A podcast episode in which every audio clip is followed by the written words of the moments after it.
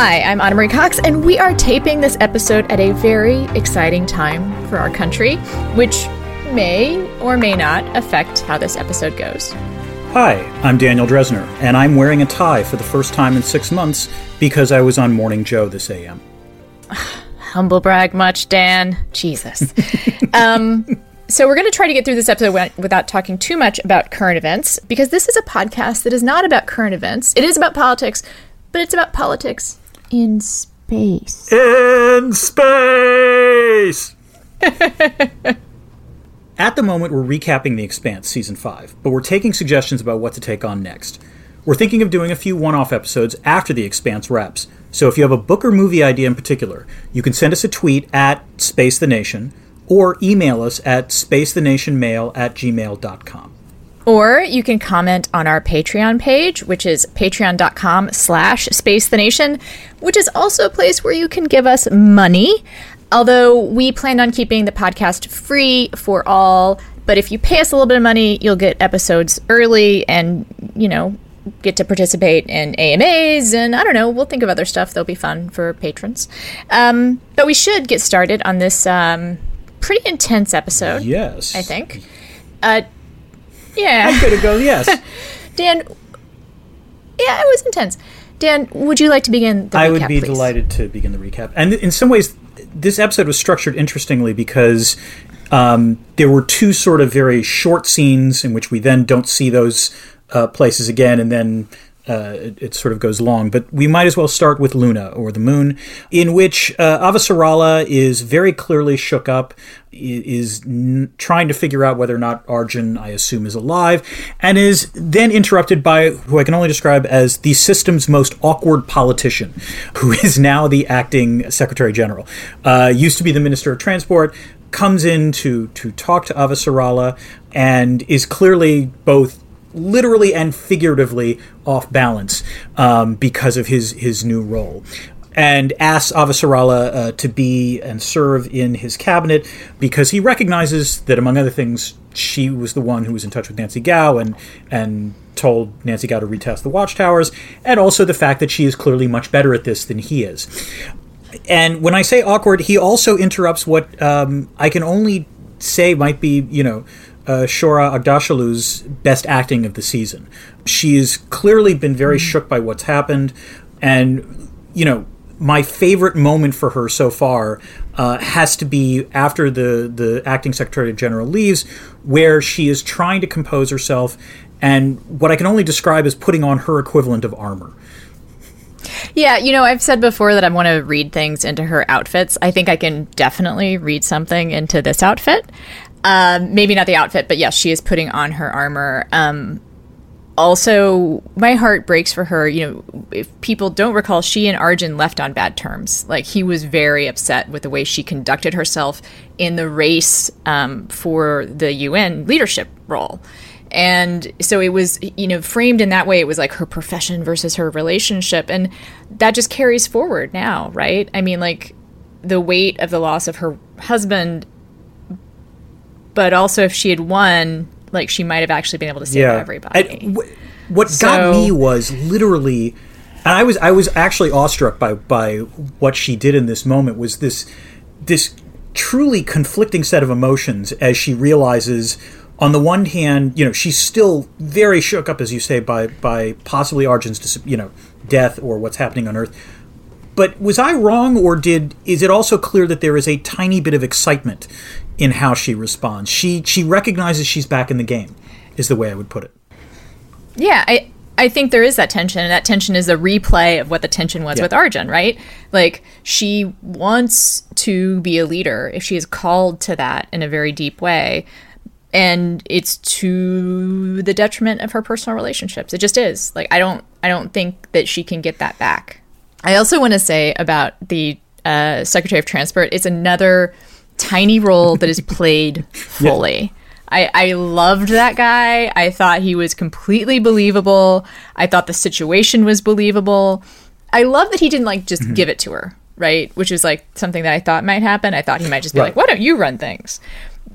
It's more human to not yeah. give the job away. I, right? but to still be no, I. I. I agree with you. It was a vi- as you say, he's on screen for what maybe three, four, five minutes, and you learn a lot about him. Like you know, it, it, it, you think, oh my god, he's an idiot when you first see him, and like he really does have the most awkward conversation with Avasarala. You know, literally asking her things and then realizing, oh my god, you know, of course, you know, her husband potentially is is a problem. And then at the end, it becomes very clear okay, he might not be the world's best politician, but he's also not an idiot. He's entirely aware that he is out of his depth.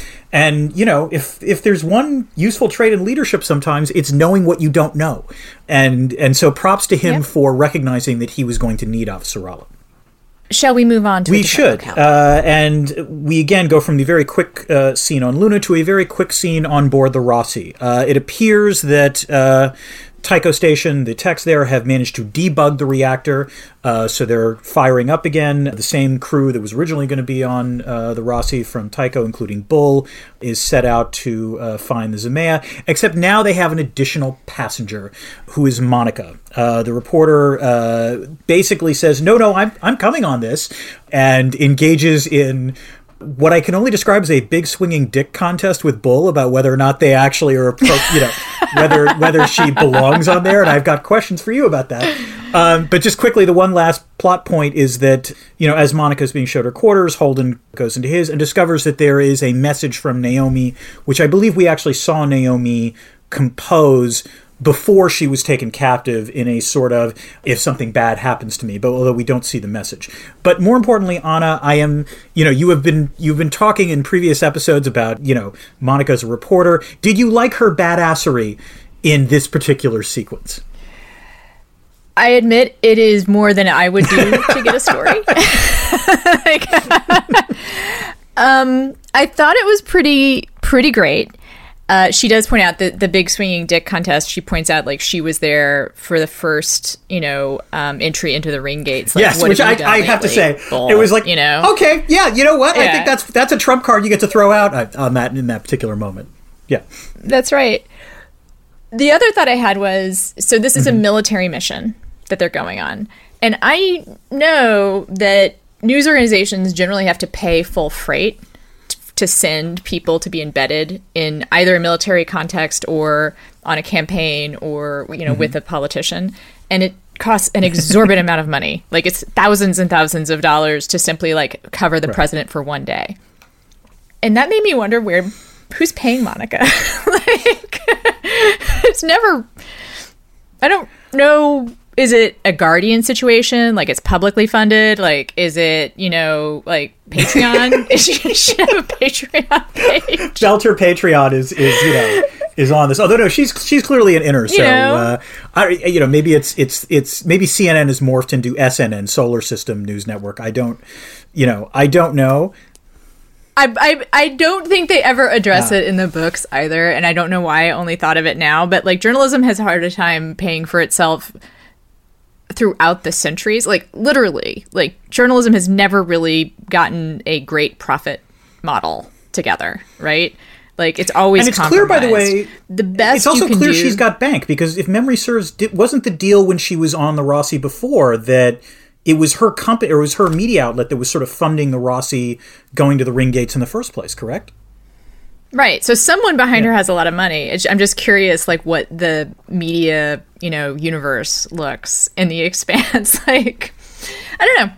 We may find out. It's a little corner of that universe that seems like one they haven't completely sketched out. They've sketched out a lot of the Yeah. corners, right? More than other shows. You get a little bit of like texture about like how you would take care of various things. You know what I wonder? You know what I wonder This if they'll do? I mean, we talked about in last season when the with uh, with the arc involving the election on Earth, and we saw some of the extra components on on Prime were the Nancy Gao commercials and the Chrisjen Avasarala commercials. Maybe one of the things they could do this time would actually be to like show a news report of you know from Monica, like how would what would her conventional news report look like, which would be kind of interesting to tell you the truth.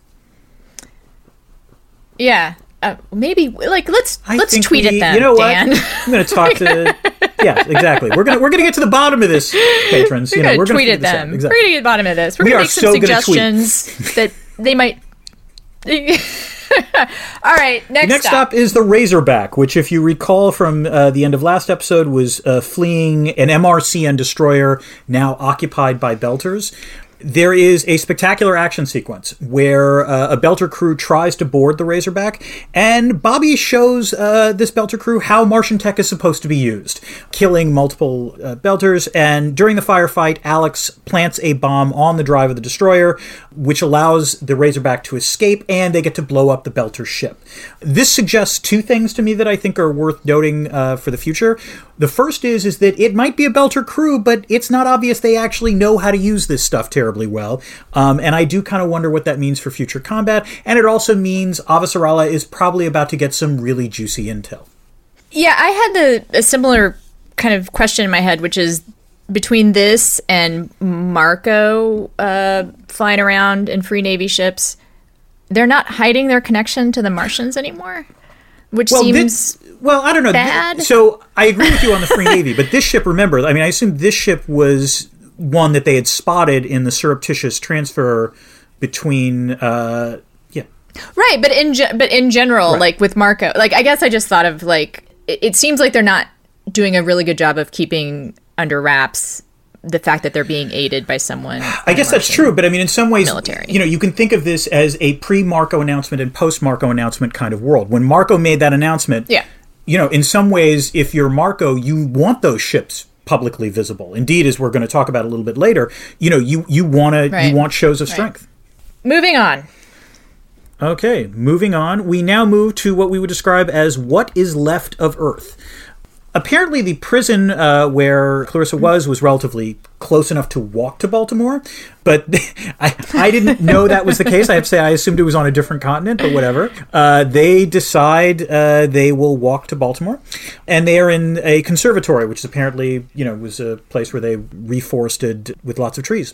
While they are there, they encounter first one dead guy uh, and then one live guy, and it is very clear Amos does not want to deal with them.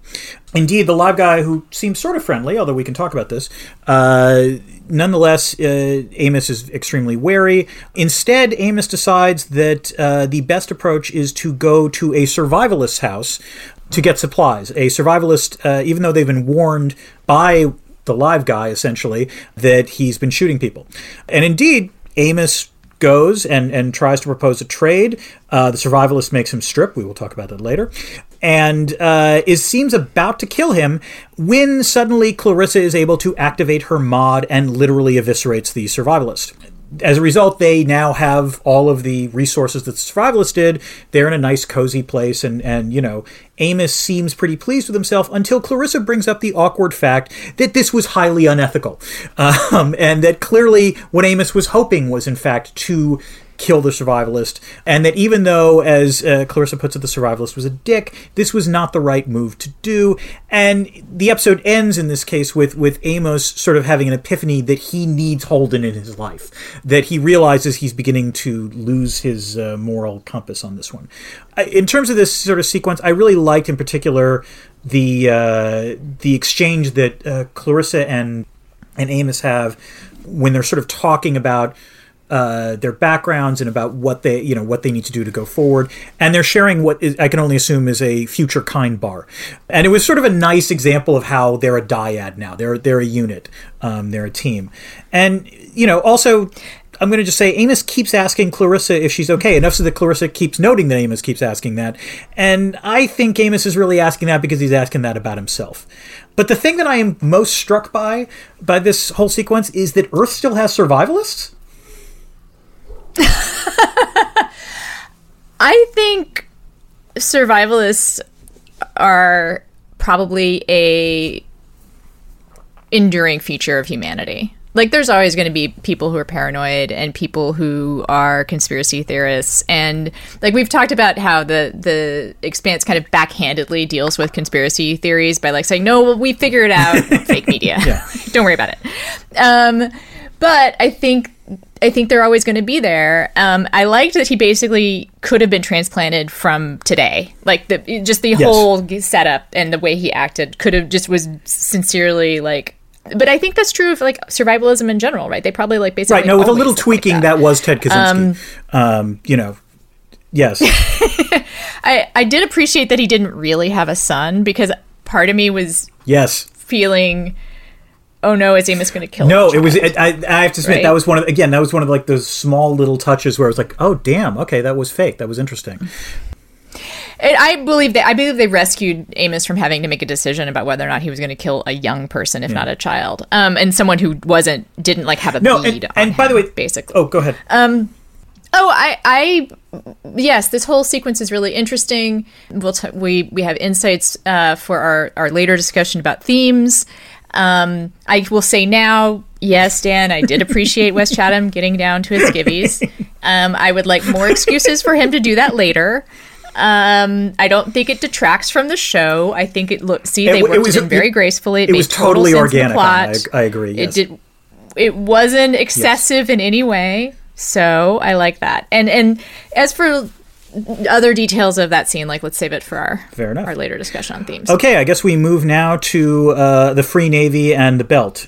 On the Pella, there is tension on board the Pella. Marco uh, is pissed off uh, because it turns out the Roci is, is still around in no small part due to uh, Naomi's sabotage.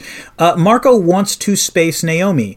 This causes, for the first time, some conflict aboard the crew of the Pella.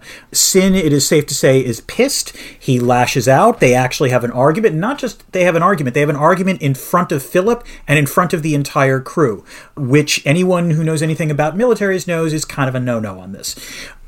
And uh, Philip resists as well. He does not want to space Naomi, uh, which causes Marco to back down.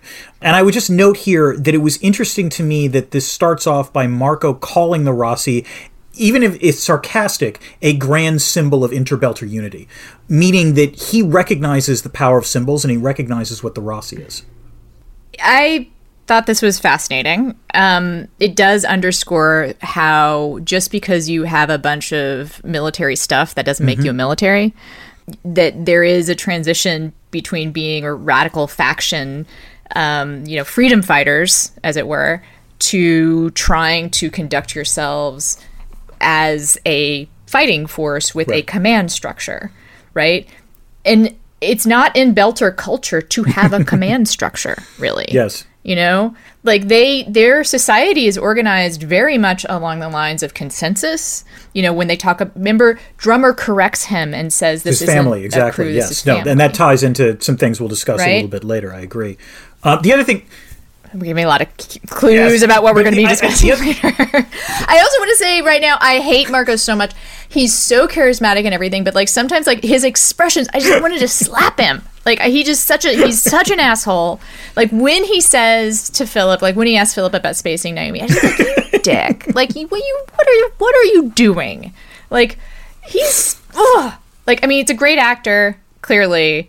That I feel no, so I, I, I agree this. with you. Keon Alexander has really impressed me, and also, by the way, like the, the the voice is tremendous because, like, if you hear him in like any of the the after episode conversations, he's got a, a North American accent basically, and yeah, it's it's you know it, it's fascinating to me how well he he plays a homicidal charismatic leader the other thing i would add by the way is that you know in some ways you can argue this might be an inflection point because this is really the very first moment we're seeing marco encounter difficulty every time we've seen Marco up till now, it's clear he's the one who has the is the architect of the grand plan. You know, again, it's it's sort of an inflection point because it's really the first time that Marco encounters something not going according to plan. And you know, this is sort of a, a classic trope in terms of any kind of, of fiction, but it, it's it's nice to see that really, you know, he's not superhuman. He's not uh, the Mary Sue, as it were. He's not you know someone who who knows everything. And indeed, I suspect we are going to see more flaws of Marco as as as a leader as we go forward. Speaking of leaders, we now move to uh, the drummer faction. Uh, they have set up their rendezvous with Marco. It is safe to say that Camina's crew slash family is a bit worried about how she's going to deal with Marco. Camina learns in the meeting that Marco has far more firepower than she expected. That she has all of that he has all of these Martian ships, uh, and also clearly has Black Sky and Golden Bough factions, in which, uh, as one of uh, her friends puts it, you know, will mean that half the OPA will potentially rally uh, to the Free Navy.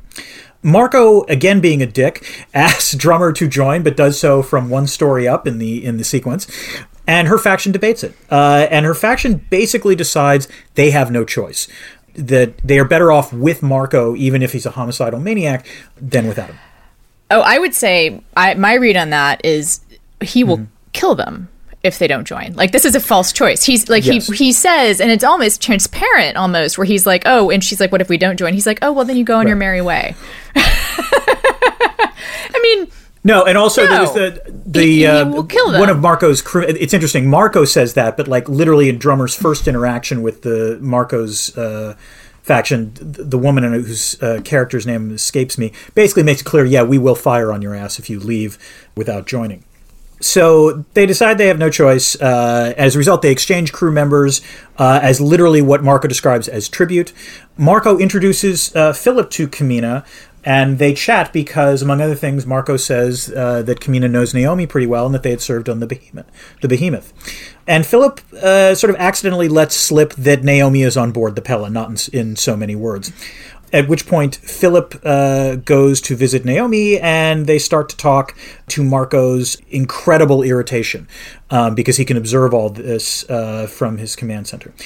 The thing that that I thought was was particularly interesting, and again, this harkens back to what we've talked about in in previous uh, podcasts, is that Marco clearly thinks he's already won. He thinks the game is over, and Drummer is quite aware that there will be more rounds of this game to be played. Yeah, I, I I think it's important the whole the fact that they don't have a choice that he will kill them if they don't join. I think is important to, to see because there's so much going mm-hmm. on inside Drummer, right? Like she's trying to balance out the concerns of her crew slash family. She also has, I, I, I think she might try to d- deny the connection she has to inner Belter mm-hmm. peace. But I think Fred Johnson had a huge yes. effect on oh, her. Oh, I mean, I, right? Like he was her mentor. He was yeah. he was her family, and I think her emotional connection to having a peaceful, you know, coexistence is pretty yeah, strong. I, th- I think it's safe to say. And, also, it's not just Fred Johnson. I think Ashford had an effect on her as well. Clearly, Ashford, who you know was the ghost knife, nonetheless, you know, throughout the entire time he's on this series, makes it very clear the only path we have forward is to cooperate with the Belters. And, and, and indeed, there is a remarkable exchange between Marco and, and Drummer in which they basically are sort of talking about what is the best way for, for Belter society to survive going forward. As you put it, Marco is just the best goddamn villain. He really is, precisely because he has such a pretty face. Yeah. Um, I, I believe we are skirting around the edges of some international relations theory discussion here. Like that, there's that there is IR in this episode. Dan, what will you tell me? Is there IR in this? episode? Anna, there most definitely is some IR in this episode, um, and it, you know it, it's both security and uh, you know what we would I guess call intersystem political economy. But in terms of security, I, I think the contrast that I found most noteworthy was between what happens uh, with Amos and Clarissa on what is left of Earth versus uh, the drummer faction in in response to threat, which is on Earth. Amos and Clarissa make it very clear, or Amos makes it very clear that he thinks Earth as we know it is breaking down. That that he is now operating in a realm of anarchy, and when he's operating in a realm of anarchy, his level of trust is non-existent, and so he simply refuses to cooperate with anyone um, outside of, of Clarissa. And indeed, um, you know, it, it actually engages in what we would, I guess, describe as balancing behavior because his first move is to go against the strongest actor in the conservatory, who is the survivalist. Whereas, on the other hand, when we talk about uh, the belt, the drummer faction, I think it's safe to say, I mean, there are some people who were literally horrified by what Marcos has done but mo- you know most of them are are have some sympathy but but there is a great sequence where basically one of drummer's crew basically says this isn't a choice Marco says we have a choice, but we don't really have a choice.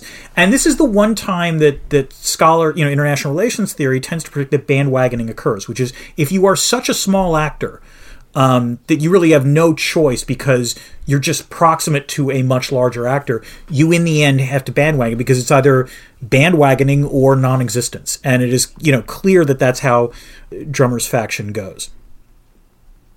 Only thing I, I am very curious about from a IR political science perspective, um, not the only thing, but the thing that jumped to my mind when I was watching this is when Marco says, "Oh right, food," like we got it, we got it, it's covered. Yeah, hand wave. We got, we got it, we got it. It's okay. Um, because I had not thought about it, although it, it is mentioned in the books. I should have remembered this that when you destroy Earth, you destroy the breadbasket Yes. of the universe as the known universe. And to me, also, this is now actually so obvious. I feel like Belter should have said something about this earlier because that's the other huge cost and the other asshole move, right? Not only is he mass murderer, but he seems to have just completely gone to this level of, of, of genocide at a severe cost to his own people, Yeah. you know, And- and, and- irresponsible. Again, this could and he says there'll be, there'll be thin years. At, there'll be there thin be years, thin at first. Yes. Um, yeah, that was I. I I also sort of said, "Oh, really? Yeah. Way to go, Lenin. That sounds like you know. I mean, it, And that's the political science, and that's the political science part that I'm curious about. It's like if you're going to be a revolutionary, if you're going to be an insurrectionist, and you get to the power, you get to power, and then you're like, oh yeah, by the way, I don't have any resources for y'all. Like, it, it- let me put it this way: his resource is ideological zeal, and to be fair, at least throughout the arc of this season, Yeah. that seems to be enough. Because as you point out, you know, n- until this episode. You would think that other belters would be like, "Oh, you know what? We kind of need biologics and, and soil from Earth, even if they're dicks. I mean, like it's if it's the only source, that seems super important. Um, but again, one of the sort of subtle themes throughout this entire season has been the notion that what Belters care more about than uh, material wants is sustaining some kind of, of common identity. I mean, it explains why Sakai, you know, spits in Holden's face when Holden points out that she had a good job. It explains what, what Marco does. Now, to some extent, maybe this is the, the, the showrunner sort of stacking the deck to some extent. But I would like to see it would. There's there's part of me that like. I want to put a poll in the field on belters. I want to know how they feel about the fact that there will be thin years at first, um, because admittedly, Yeah, I, I was going to say, I think it is the Yeah. radical belters that feel, you know, class solidarity above all else. I think that also belt, belters have been shown to be a very practical right? And remember, we, yeah, you know, like, And- and, also very, Exactly. very aware of resources. That is the thing that defines their society. Right. So, is like, the statement there will be thin years at first covers a shit ton of sins. It seems to me. You know, I mean, that is that is not a minor thing to say. That's like that's you know that's like that's like George C. Scott and Doctor Strangelove saying, you know. We'll lose 10, 20 million tops. It won't be that big of a deal. You know, I'm not saying we won't get our hair mussed or anything. It's an underpants Yes, level thing. Like, you know. I, I hope the underpants gnome being like survives into the expanse era. like, yes. like destroy Earth is one, and then three is like have fabulous Belter society, and then two is eh. Exactly. And so this in some ways was the the sort of intersystem political economy point, which is even if in terms of security there's anarchy right now, no one trusts anyone. You know, there usually tends to be more cooperation in the economic sphere because often, you know, the exchange of goods and services tends to be win-win. And so, um, you know, Marco by his actions has obviously devastated Earth, but he's impoverished the belt as well, at least in the short term. And so, I, I, I guess an interesting question is to what extent does Marco's ideological zeal and the fact that he seems to be winning cause people like Drummer to bandwagon as opposed to fomenting insurrection? I guess that's where. and what happens Yes. with people like Sin? Yes, exactly. right? Like who seems who's who's bristling both at at the arrogance, and I bet like there's other people who are in the Free Navy who are like, you know, that food thing, hmm, like maybe like we should think about what we're going to do about that you know like that seems like a more primary Yeah. concern than other things so now we're going to have a very graceful segue into the themes and quotes portion of our entertainment for the night which i've decided i want to call uh, the gravity well section because we go deep dan what is the first theme The you want to talk I about I want to talk about is a pretty simple one. What does family mean?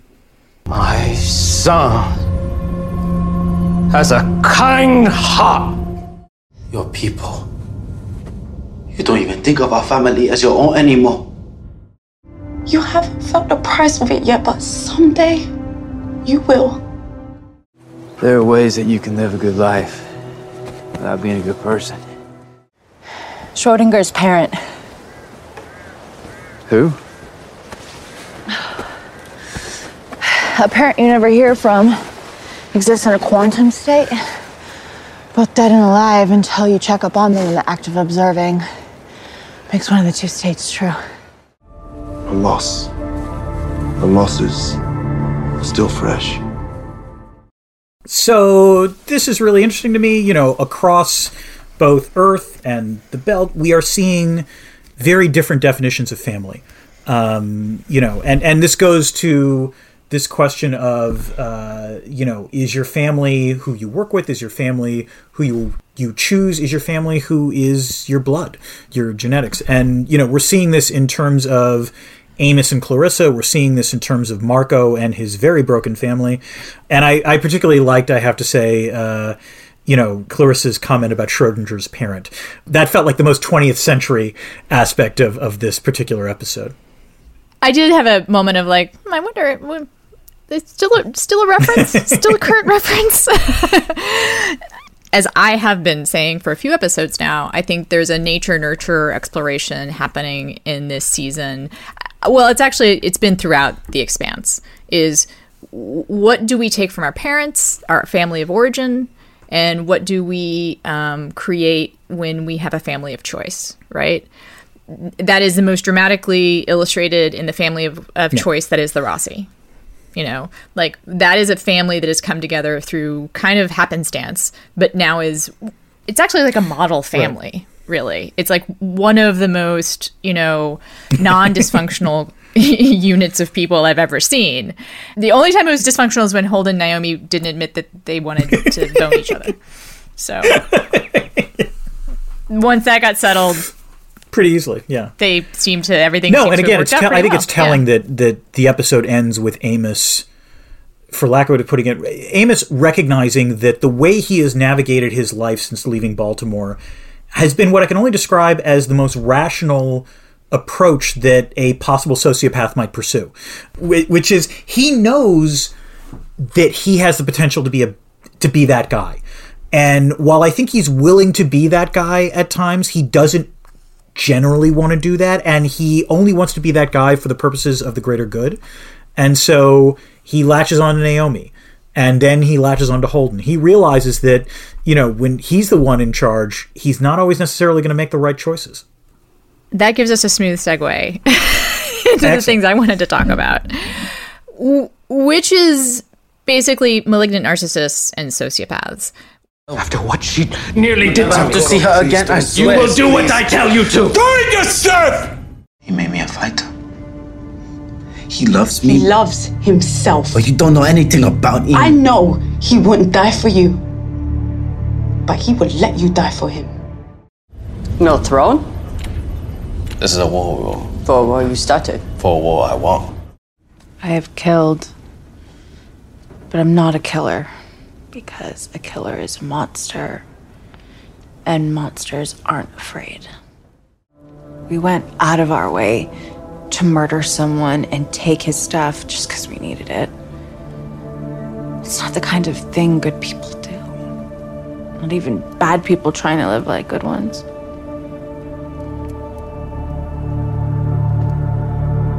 Yeah. Holden never would have proven to move like that. So, there are actually a couple things from your section that I could put in my section I feel like there is the whole idea you can have a good life mm-hmm. without being a good person, which is Amos kind of copping to his lack of a of a native right. moral compass, right? And there also is this idea you haven't felt the price of it yet, but someday you will. Naomi is putting forward, I think, with fairly good evidence that Philip is not a sociopath. that he will at some point feel the moral burden of having participated yeah. in genocide. I mean, I think she's hoping that that is going to be the yes. case, right? Um, Marco does not. Right. He does not. He is a sociopath, right? And so I don't think we're intended to directly compare Marco and Amos, but I think they're useful kind of um, pair to look at and, and how you might handle being a sociopath. I don't know. Like the, the choices that people can make. Because the other theme that flows right in with nature and nurture is how much choice Right. do people have, right?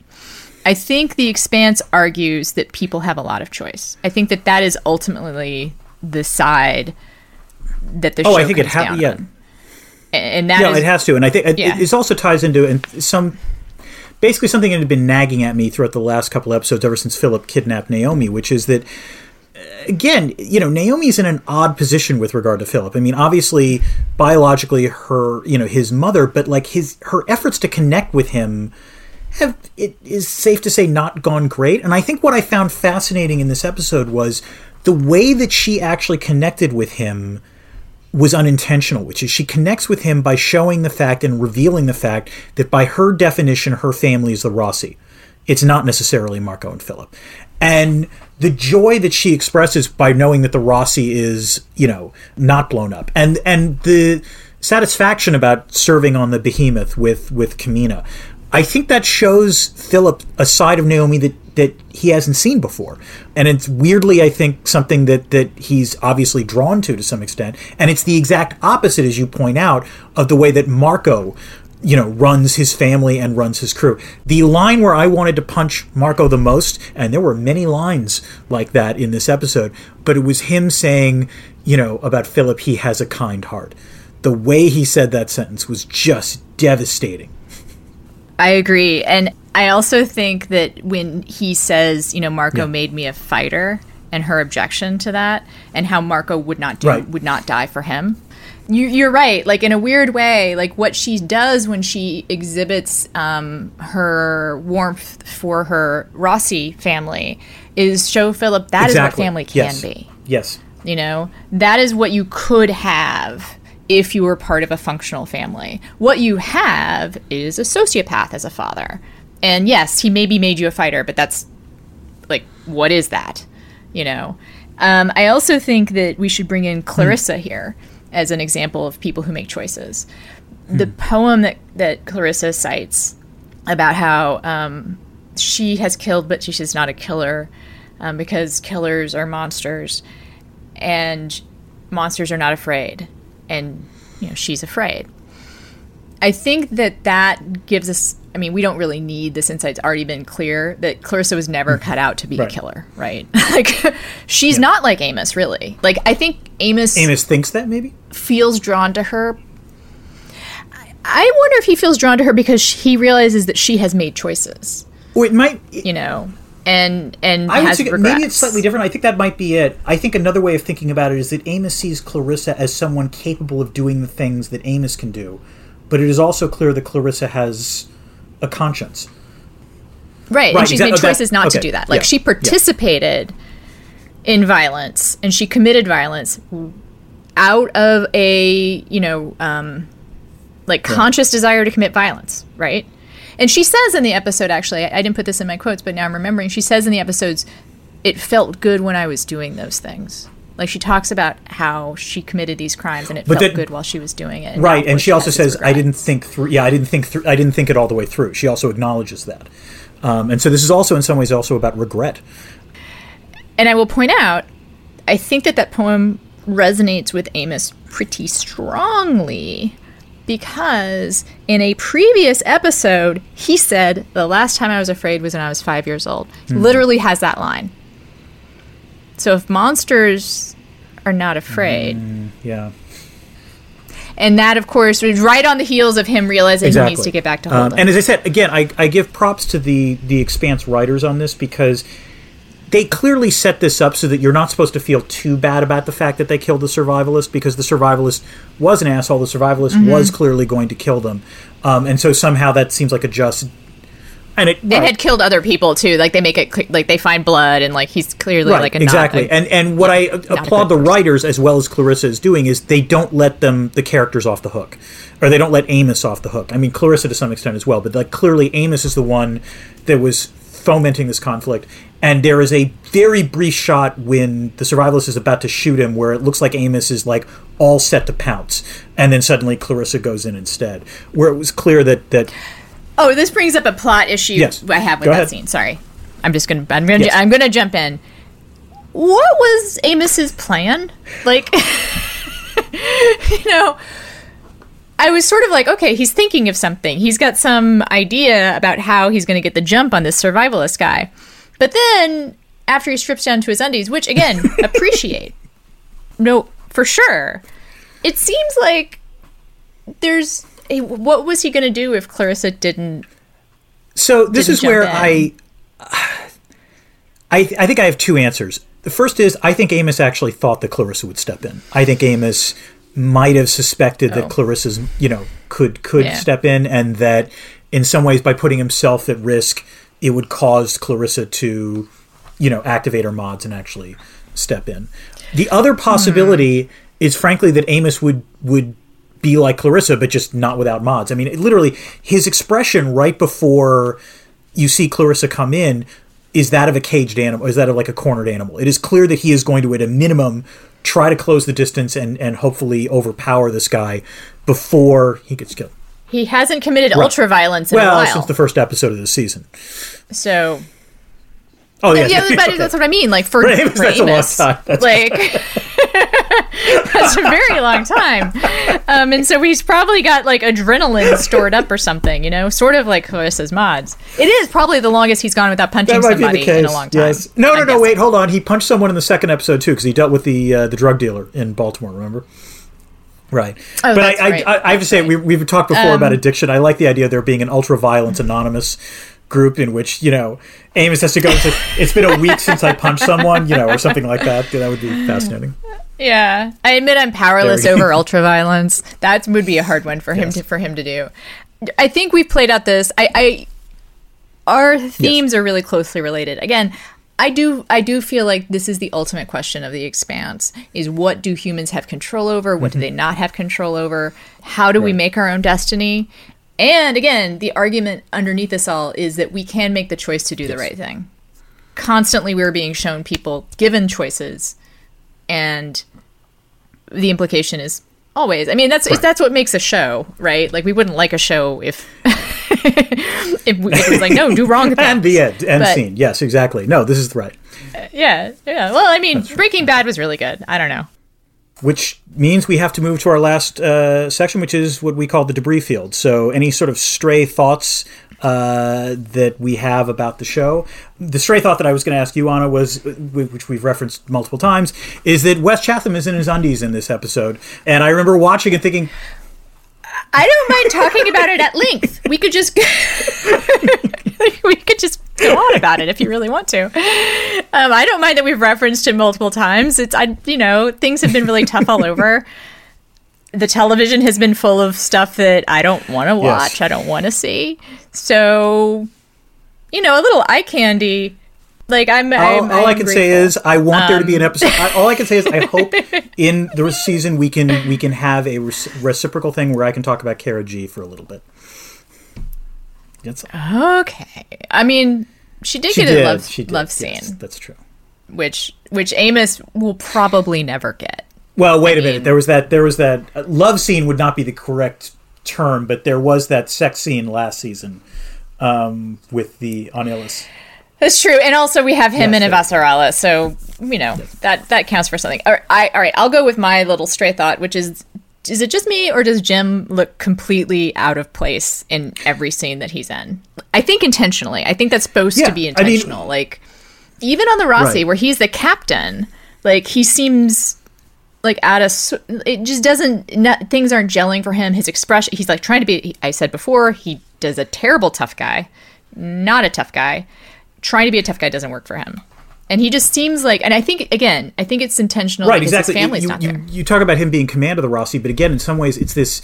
There are these two ways of thinking about it. The first is: is this a command structure or is it a family? And clearly, for for Holden, the Roci is both a physical thing, but it's also a, a mental headspace. And the mental headspace doesn't exist unless Naomi and Amos and Alex are there.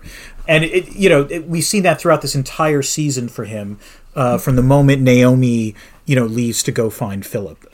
And I assume this is, uh, you know, this is probably not also easy for Steven Strait to do because the last two episodes, has been one in which he's kind of a peripheral character, and it's sort of like, so when is he gonna go to the Zmeya? Like, you know, we, we're we're we're dealing with a couple episodes where they're trying to go get him. Like, let let's just get to the cut to the chase, as it were. I kind of appreciate that he's been Hmm. sidelined though, because he's the plot engine for most of the series. That's a fair point. Yeah. Jim is the, the the the primary actor, the prime actor in most of the series. It's the decisions that Jim makes that makes the whole Right. plot go along, right? And that is No, not that is this season. statement. Jim's decisions are not really important right now. I mean, he doesn't he doesn't get to have input on whether Naomi, you know, goes. He's he's you know uh, away from everyone else. Bull is kind of the one Mm-hmm. in charge of this mission, you know, and I think he rather um, you know uh, with some self awareness is going to let Right. Bull run the mission. Like I believe Jim would be the first person to admit that military strategy is That's not his point. strong point. Speaking of military strategy, my last thing. Again, perhaps I'm reading too much into this, but Marco sending that black lipped lady who hates Naomi onto the drummer ship, maybe not entirely good faith. What do you think? Like, Well, maybe. okay. So that I, I, I her character's name escapes me. On the one hand, you're absolutely right. Yeah, I had to go with black lip. Black. I mean, I think actually it's blue lips, which I do yeah. like. It's a good. It's but a look good at it this way: you, you're right. I I do not like that character. She she is. I, I mean, I, I you know, it, it's clearly a, a bad person. Um, I guess I would hit back with you though with a different question, which was: Did Marco send her away because she was the one agitating to kill Naomi? No. No. Okay. No, I think I think Marco. Actually, we I've thought of this when we were first talking about that scene. It's implied a little bit that Marco wasn't entirely serious about spacing I was, yeah, I wasn't certain about you know that. that, Yeah. that at the end it was like that the person's like, "Would you really have done that?" And he's like, "I, I, I don't know, remember I don't remember what his He, reply said, is." he says, "What do you think?" But he that says it in a might not have done tone that I thought was ambiguous, to be honest. right. where it could have gone either way, and I think Yes. it was just sort of like a way of like letting her interpret that sentence however she wanted it to. Um, but Right. And I think but I think this shows another another strand of, of Marco unraveling, which is Yes. he is impetuous, right? He is fickle. He probably meant it in the moment that he would Exactly, that you should yes. space Naomi and then maybe would have changed his mind like 5 minutes later. He's not a strategist. I mean, he pulled off the most, you know, significant murder of millions in all of human history. But that's I, different so I would I would disagree slightly. He is a strategist. I mean, you have to get uh, Maybe there's a difference between well, let me put it strategist and leadership. He's a strategist That's- for that's the one round. He executed a brilliant plan. But as we've said before, and it, indeed it's literally said in, in this episode, he thinks the game is over. And clearly there are the, the game doesn't end. That's not how this works. And that requires sustained leadership, and your point is correct. He is a charismatic leader, but he's not necessarily a leader with any kind of of while he might have a long term vision, he doesn't have any actual plan to how to get from here to there. And and Dan, we were not going to talk about current events, No. so Yeah. we won't. I'm not sure why that came up for me in uh, impetuous leaders not having long term plans, just inciting violence for the sake of violence. Do not mention current events, Ana. This podcast takes place in a hermetically sealed international relations vacuum in which the real world does not penetrate. The only thing listeners need to know about current events is they can catch up with us on our Patreon page or tweet at us at at underscore space the nation. So, if anything, like this podcast is not where people should go for our opinions on current events, because you and I do have many, many, many, many, many opinions and on many current events, outlets to and express express those them opinions. Yes, regularly. I have a podcast. You've got a column. I write I write columns. books, yes. You know, you're on TV. I'm occasionally on TV. You have books. So this is like the one place that we don't really express a ton Mm-hmm. of opinions on current events. Yeah, so don't come here for that. Go other places. I am at Ana Marie Cox. You are. I am at Dan Drezner. We both have a lot of things to say about poli sci, but please keep on listening because this is where we talk about sci fi.